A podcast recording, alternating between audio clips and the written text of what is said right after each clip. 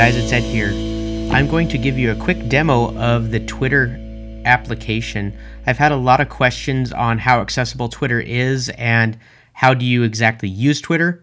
Accessibility is pretty good, so let's go ahead and get started. First, I'm going to show you how to navigate the tabs and what the tabs are down at the bottom of the screen.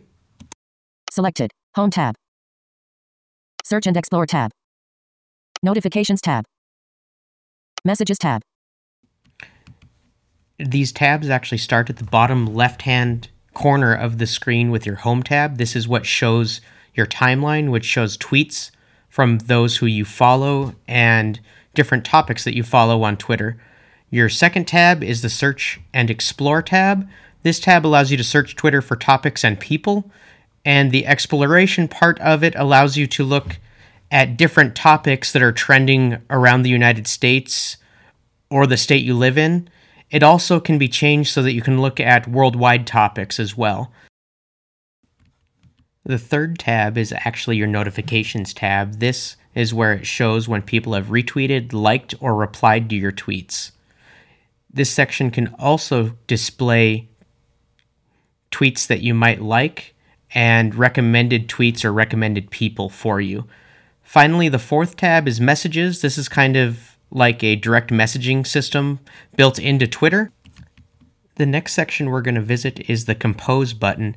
To find the Compose button, the easiest way for VoiceOver users is to actually put focus on the Home tab, which that means just put one finger on the Home tab, bottom left hand corner, flick to the left once, and you'll be right on the Compose button. Compose tweet button. Actions available. What's happening? Text field. Is what's happening? Text field. Is editing. Insertion point of start. Everyone can reply. Button. Voice recording. Button. Photo library. Button. GIF library. Button. Pull. Button. Tweet location. Button. Characters remaining. 280. Add another tweet. Dim. Button. As you can see, there's plenty of options for co- simply composing a tweet, uploading an image with your composed tweet, starting a poll, or even going as far as creating a thread. The next section we'll be looking over is actually the top toolbar. This contains the profile menu and sorting options for your home timeline. Account menu. Over here. Cons- account menu. At over here. Consult. Button. It's me Ed. At Blin- Montana Dog Guide Group. At We Are. More accounts. Button. Over here. Consulting. Button. At over here. Consult. Button. 161. Following. Button. 115. Followers. Button. Profile. Button. Lists. Button.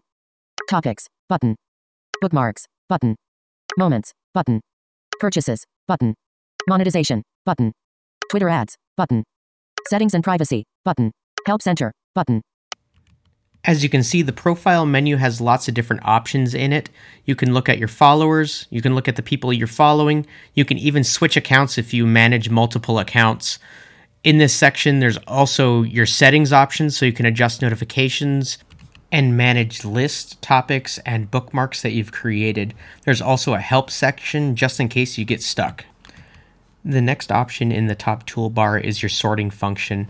This allows you to sort your tweets by most recent or by top tweets. Account menu. Over here. Consulting. Button.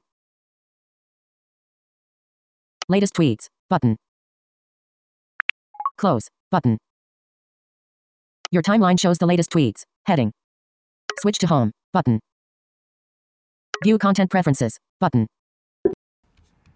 As you see in the menu, there's a home option. This will actually sort your timeline by top tweets. That is it for the top toolbar, and now we're going to navigate down into the timeline so that we can start looking at how to interact with tweets using the voiceover rotor. Applevis.